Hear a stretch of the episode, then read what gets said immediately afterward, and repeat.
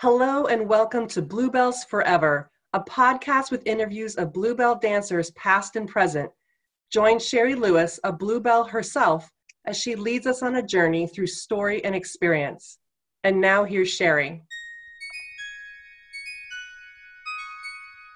So today I am interviewing a good friend of mine, Elizabeth Thompson, who I had the wonderful fortune of working with her in Hello Hollywood, Hello, in 1980 that I know you were working longer. I came in and you were already there, and I left. And I think you were there a little longer. But I met you. I won't go into all our stories, but I, it was just fun. It's fun to interview someone I actually did the same show with because we can collaborate and cooperate and all those things of like piece our memories together of like things that sometimes seem like a dream, like a really good dream. Um, so, Elizabeth, can you just tell me a little bit about your dance history before you became a Bluebell dancer? Um, yes, um, I started doing ballet when I was five years old. My mother, um, uh, my mother said it was apparent I was going to be very tall, and she didn't want me to slouch or, or, or walk badly. She wanted me to have good posture, like she'd seen in the movie stars. You know, they always stood up lovely and tall and held their heads high. And she wanted me uh, to be the same and not slouch badly. So she put me in once a week ballet classes in a little tiny town way up in the north of England. And uh, we, we went to ballet once a week in the church hall, and our bar was the back of a chair. and um, it started there and it just kept rolling and rolling. And my mother's now 96, and every now and again I'll say to her, Mum, did you ever imagine that those once a week ballet classes would have taken me around the world? so that was how I started. Then, when I was 12, um, I decided that um, I wanted to really get serious about dancing, um, not just go to once a week classes. And so I asked if I could go to boarding school in England, um, which I know is a shock to a lot of American girls. They go, "Oh, I'm so sorry," but you know, it's kind of a rite of passage, I think, in in uh, the European culture. But um, the theatrical schools, the best ones in England, were all down in the south part of England at that time. And uh, I wanted to go to a full time theatrical school. So I went to the boarding school. Um, the first one I went to was just south of London. It was called Grandison College. And we turned out quite a few big names like Sarah Brightman, um, the Jolly Jovers that we worked with in Hello Hollywood. Faye was actually uh, one of the uh, students there years before me. Really? Yeah, yeah. And I didn't know that until way after I'd left the show. And then we were corresponding one day and she said something about Grandy. And I went, Grandy? You went to Grandy? That was our nickname for the school. Then um, after that, they closed when I graduated the high school part of it. And so I went up to the Hammond in Chester, um, which was another small, um, privately run uh, professional dancing school. And um, I just, I had, I was really lucky. I just had some fantastic teachers that not only taught me excellent technique and, and how to be a really good teacher as well, but they also were able to bring out the passion mm. that I have for dancing. And and that's something you you can't be taught but they taught me to bring it out. You can't teach somebody how to have it but you can give them the confidence to let it come out of you. And i was i was really lucky with the teachers i had there. I just they were wonderful then i applied to go to the royal ballet school for another three years of teachers training and uh, that that took a long time to um, to come about. You have to have a medical, you have to have uh, auditions, you have to have interviews. It's not a one step process. And I had gone through all but the very last process, uh, the final interview, and um, I had entered at the school I was attending, the Hammond. I had been asked to enter some girls for an exam And I entered them, and the lady that was the examiner was actually the one that did the final interviews for the Royal Ballet School. And she asked to meet me after the exams, and she talked to me and said, Well, what do you plan on doing with your life? And I said, Well, I don't know. she said, What do you mean you don't know? And I said, Well, I, I'm kind of at a crossroads. I really want to teach, which is why I've done the three years teaching here, but I also want to go on stage. It had dawned on me that if if I didn't go on stage, how did I teach people to go on stage? And I really wanted to go on stage. Well, she said, Well, I just want to tell you, you've consider your final interview with the Royal done, and we'll hold a place for you if that's what you would like. And I said, Well, I've just done an audition for the Bluebells.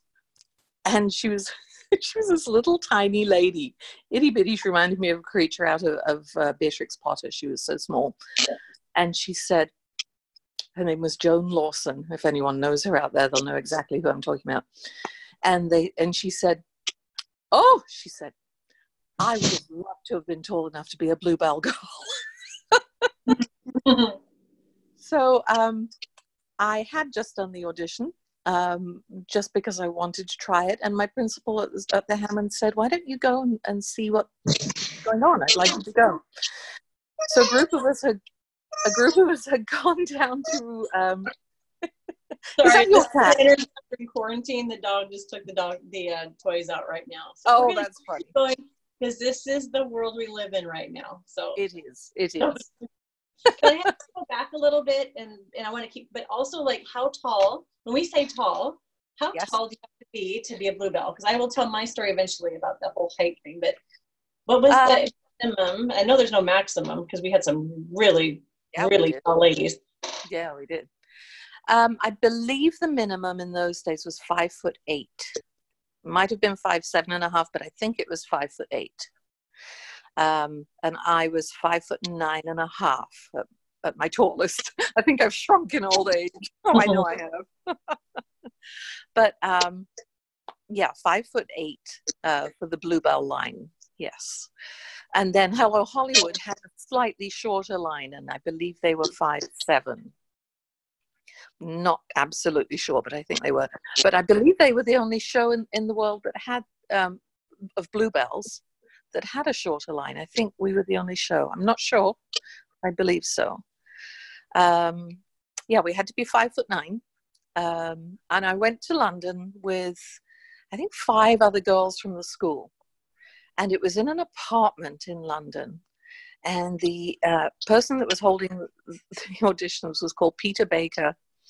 I've heard many stories about Peter Baker. I have um, fine memories. It doesn't worry me at all. I know some people had good experiences, some did not. Um, I prefer not to say anything bad about him because that didn't happen to me. Uh, I had a good experience with him. Um, but at this tiny little apartment in London, we had to do um, all kinds of jazz, little jazz movements, very um, abbreviated. and um, at the end of the audition, he said, Yes, I will hire you. So then I had the daunting task of going home and telling my parents because they hadn't got a clue that I'd gone to the audition.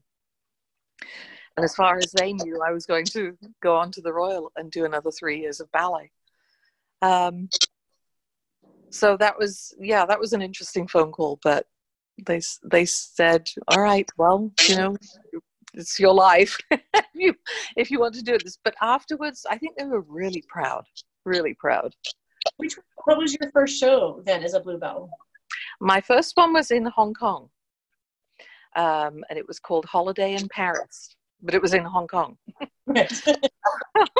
and Blue called me and she said, um, before I went, she called me and she said, she spoke with a, a little impediment in her uh, speech, which was just so endearing. It was wonderful. And she pushed her tongue kind of into her bottom lip a little bit. It was just lovely. She was absolutely lovely. And she'd say, Dear, now, have you thought where you'd like to go? And I said, Well, what have you got open? She said, Well, I've got something in Paris And I said, you know, I'm not really interested in Paris. I'd like to go far away. And she said, how about Hong Kong? and I thought, yeah, that's far away. yeah. So my first job was in Hong Kong for for um, Blue, and I absolutely loved it. Loved it. so you went from ballet training in a studio to wearing these exquisite costumes. Yes. And I talked to Lindsay about this too, but I know in America people don't really understand what a bluebell dancer is. And Mhm. she kind of said that it's maybe America's equivalent to a Rockette, but it's not quite that either. It's not the precision. The, Right. but the ballet training is really important in how you use your legs and your poise and wearing these giant headdresses.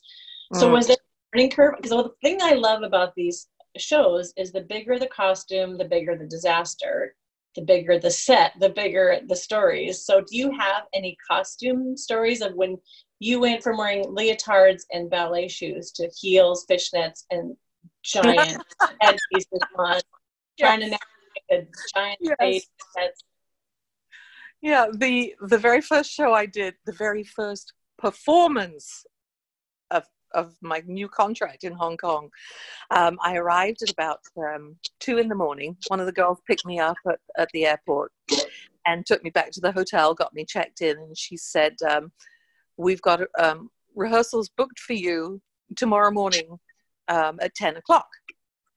And I just arrived at two a.m. It was the same morning, not tomorrow morning, the same morning. So I grabbed a couple of hours of sleep and then uh, met one of the girls in the lobby of the hotel we were living in. We lived in a beautiful five star hotel. Um, and she took me next door to the theater, which was attached to the hotel. And um, she taught me the dance. And because I'd just come out of, of full time uh, theatrical school, I was very quick at picking up uh, choreography. Very quick. Show it to me once, I had it. I, I stayed in that that rhythm. I, I didn't lose anything. Plus, I was trying to impress them, so I was working really hard on remembering it. And I picked up this this one dance. She said, "We're going to put you in one dance tonight." this was the day of your first rehearsal. yes. Oh yeah. So of my first show ever, professional show. So she took we we worked on the choreography for about three hours, I think, and she said, "Yeah, you can go in tonight." And I went, "Really?" Her name was Sandy. She was an Australian girl. She was really nice, and she uh, she said to the company captain, "Elizabeth's good. She can go on stage tonight." So he was quite impressed, which was nice. They took me to wardrobe, and I looked at this costume and went, "Oh, okay." And that was kind of trial by fire. I mean, it was it was a two piece. Um, there was no nudity in Hong Kong at all. It was all covered by law. Um, but we did have lots and lots of feathers. and I'd never seen so many feathers. And the dance I had learned was um, affectionately called chickens because, because the costume was bright yellow, bright yellow. And you had very ho- um, high plumes on your on a skull cap. It was a lovely skull cap with just a flimsy piece of elastic under the chin, and then these very high plumes that you the plume would come out so it could be stored without being damaged. And then you just pick up the plume and kind of shove it in this little chimney that was on top of the skull cap. And you had a big uh, tail matching uh, the plumage up here. And it was kind of like, like you've seen a lot of the costumes like that. They kind of come off the G string and they just fly. When you run across the stage, they just fly. And um, high heels. Well, the high heels didn't worry me. I was used to working in heels for character work and everything. These were a little higher.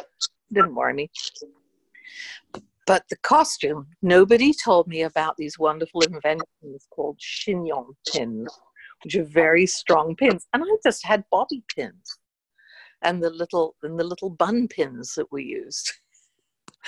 So I went on stage that night, and of course, the first time I started to move, my head went, oh, I was throwing my head back with the weight of all these feathers.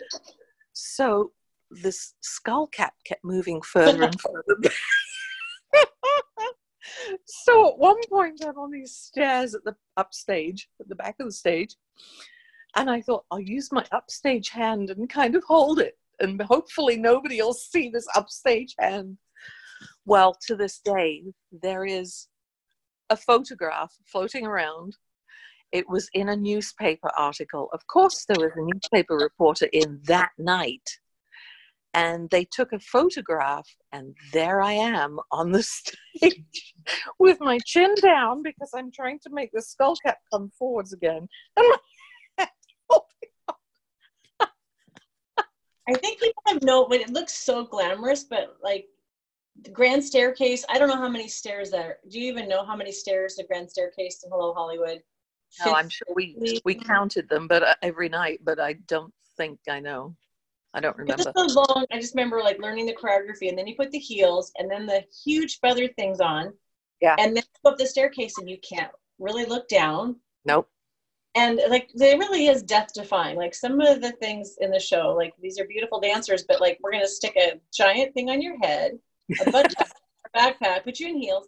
And Liz, your story of the line, because I, when I came on the lion, I was I, Nimrod. Is that his name? Nimrod. It's Yes. so the show. So I stood in a place where I would have been in the range of Nimrod, but the, they had taken the lion out of the show. But can you please tell of what the dancers had to deal with with having a lot a live lion on a set piece of the most? The song was called "The Most Beautiful Girl in the World." Mm-hmm. So will you please tell about that? well, after this two hour show, which was really just beautiful, epic number after number after number after number, glamour and glitz and comedy, and then back to the beautiful glamour and glitz. And uh, we did this wonderful finale.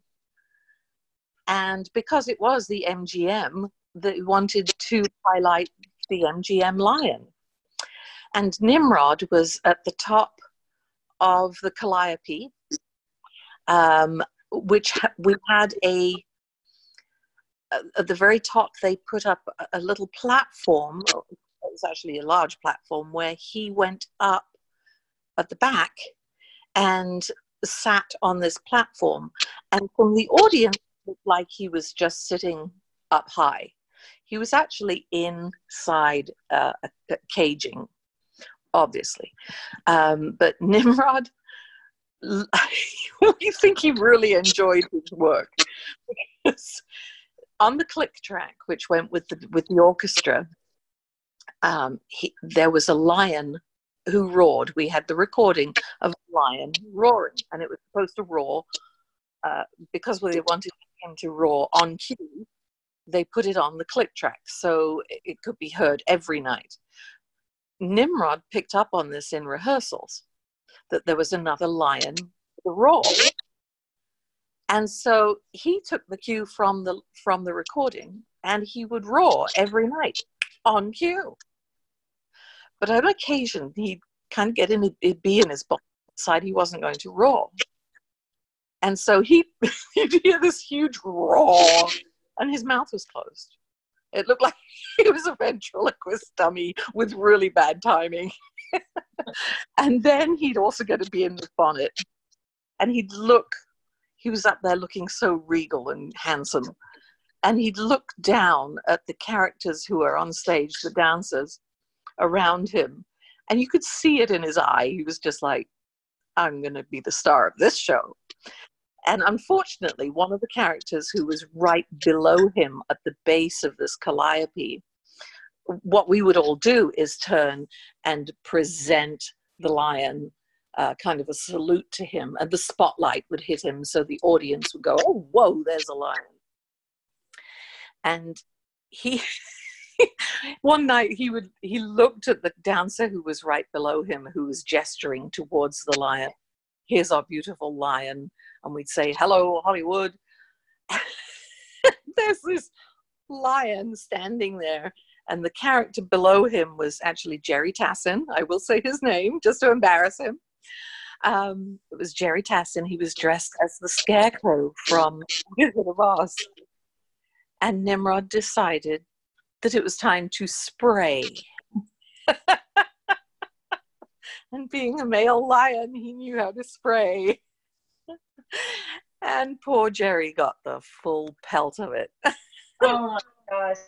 Ah. And I'm sure that that smell cannot be. I'm thinking with those costumes, you can't just throw those in the washing machine. No, no, definitely not. Definitely not. I have no idea how they dealt with it. I don't think anyone was going near Jerry for a while. Good thing, good thing we had showers backstage. yeah, I he was gone, but we also had nine or six white horses. Yeah, that go across, and I just remember like what in the song, which is just so funny, was the most beautiful girl in the world, and you had to pick up your costume piece and step over the horse poop because they would sometimes poop on the stage. So there's just like a lot of a lot of things to yeah. happen. But I was sad in a way that, that I wasn't there with the line. But after hearing that story, I think I would have been in his radius because I was up towards the top of that set. So I probably would have been, I would have been in his shot. Yeah. So I a, another question for you, and then we will wrap it up. Because I want to ask one person all the questions, but I'm going to be interviewing different people who have different angles on this. Yeah. Um, I have three different ways I want to go with you. Can you just where did you go from there? I know you got to travel uh, and do so much with with Miss Bluebell and Don Arden show. So where did you end up going and traveling, and how long did you do it for? I did it for way too short. I, I wish I could have done it for years and years longer. Um, however, hindsight's always easier than foresight, and you know I don't regret anything at all. Um, Hong Kong was my first show. And then we were supposed to go to Japan and Portugal. However, the, the yen dropped very, very low. So she did cancel our tour. Uh, we were going to do three months Portugal, six months Japan, I think, or vice versa. But she canceled that tour. And she sent me to Barcelona, to the Scala, Barcelona. Um, and I was there about six months, I believe. And then she was looking for people to go to Vegas and she offered me the Stardust in Las Vegas. So I went to the Stardust and I did uh, Lido, uh, Lido 77, I think it was. We did 76, 77. Um, and that was a fabulous show. It really was. We danced really hard in that show. It was lovely. We did a lot of dancing. And then I went up to Reno. I was uh, principal understudy in the Reno show for three and a half years. Then I left and had my first baby, little girl. And I actually went back in the show after she was born. But um, after about, I think, can't remember if it was six months or a year, I decided that was it was just too hard a husband baby on a day schedule when be on a night schedule. Nah, it didn't work. so um, I did leave at that point. Um, I stayed home with my daughter for a couple, couple, a few years, and then I started teaching ballet in Reno, and I taught at the Conservative Movement for about ten years. Uh, briefly had my own studio. Um, then life took a big change for me, so I just um, I, I, also had two back surgeries. So the uh, surgeon actually said, you know, might be time to hang up the ballet shoes. So it's such a hard place as a dancer. It's such a like our bodies, you know, they oh, do what yeah. Even just yeah. thinking like what we wore and like in some ways it made us healthier. In some ways it probably you know wore our hips out. Oh yeah. Faster oh, than a normal human. Yeah. Um, yeah. And then I we are going to wrap up here because I'm really doing well at not going for four hours. Is I would love to just keep. I have so many things I want to talk about, but maybe we'll have to do part two and then because people move on and we didn't have Facebook, like I lost contact with you and then married names and then thank you to Facebook that you found me. Yes. And then together, which is so fun because like there's that part of our life that other people don't get. I mean, there's not really much context for that. So to get together and then I went to the reunion and like to have like all of us in one place and to get to see like, oh my gosh, this is what we were part of and these people are fabulous and their stories like that was a, a, a, golden era maybe in our dance career but it shaped so much of what came after mm-hmm. so just to be able to meet up with you again was such a wonderful gift because like oh this is a reminder of really fabulous people that are in my life that also understand this part of my life mm-hmm. yeah because you say yeah. you got peed on by a lion or you know and people think i'm lying when i say that our stage was a, is a football field yeah yeah and there's an audience of 3000 i looked that up i hope i'm saying that right 3000 yep. two, shows, two shows a night so that's 6000 people a night yes it was show so it's such a an interesting memory to not have anything to, to compare it to now right. so that's podcast is just uh, the stories are so fabulous and everybody's got a different angle on it and I think it is just a celebration that we got to do this. We got I to know. do something exquisite. Weren't we lucky? We were so lucky. So lucky. Yeah. yeah. And so I think it's um it's just something good to celebrate. And there's however long we live, we're gonna keep doing these reunions to keep those memories going. And then maybe it'll come back. Who knows? I don't know that anyone could bring it back like Don Arden and Miss Bluebell. I don't know. You know, just to add to that a little bit, um, several years ago now, I took uh, one of my daughters into London, and we went to see Cats, and um, on on the in the West End of London. And afterwards, we were on the train going back to where we were staying, and three kids got kids. They were kids to me. three young adults got on the train, and I could tell from the shine on their face that they had just removed a lot of stage. I mean, you can just tell stage makeup. And they came and sat right in the same area as us, and we got talking. Turned out they were dancers from Cats. And they, uh, my daughter said to them, My mom was a dancer. And they said, You were? And I said, Yes. They said, Well, where were you trained? I said, I was trained at the Hammond in Chester. And they said, Well, what did you do? And I said, I was a Bluebell girl. And these three dancers who were in Cats, the one of the earliest cast members, who were absolutely phenomenal dancers, phenomenal. And they're sitting there going, Oh, you were a Bluebell girl. And it felt so good. It really oh, did. Yeah, yeah, it was that wonderful. Well, none of the bluebells are in bloom right now because mine are popping up all over my yard. And it's just interesting when I started this podcast, and it's actually going to be called Bluebells Forever. Um, oh, yeah. That, that, there's like all over the yard. They're just popping up everywhere. So it just feels like it's time yep. to celebrate. It's time to celebrate um, where we've been. Yes. And keep those stories alive. So, Miss Elizabeth, it was an honor, honor, honor to talk to you. And so, happy quarantine to you. Stay safe, stay healthy. May your Beras shine on. Oh, and to you, my friend, may your Beras always be shining. That's right. Thank you, Sherry. Thanks, friend.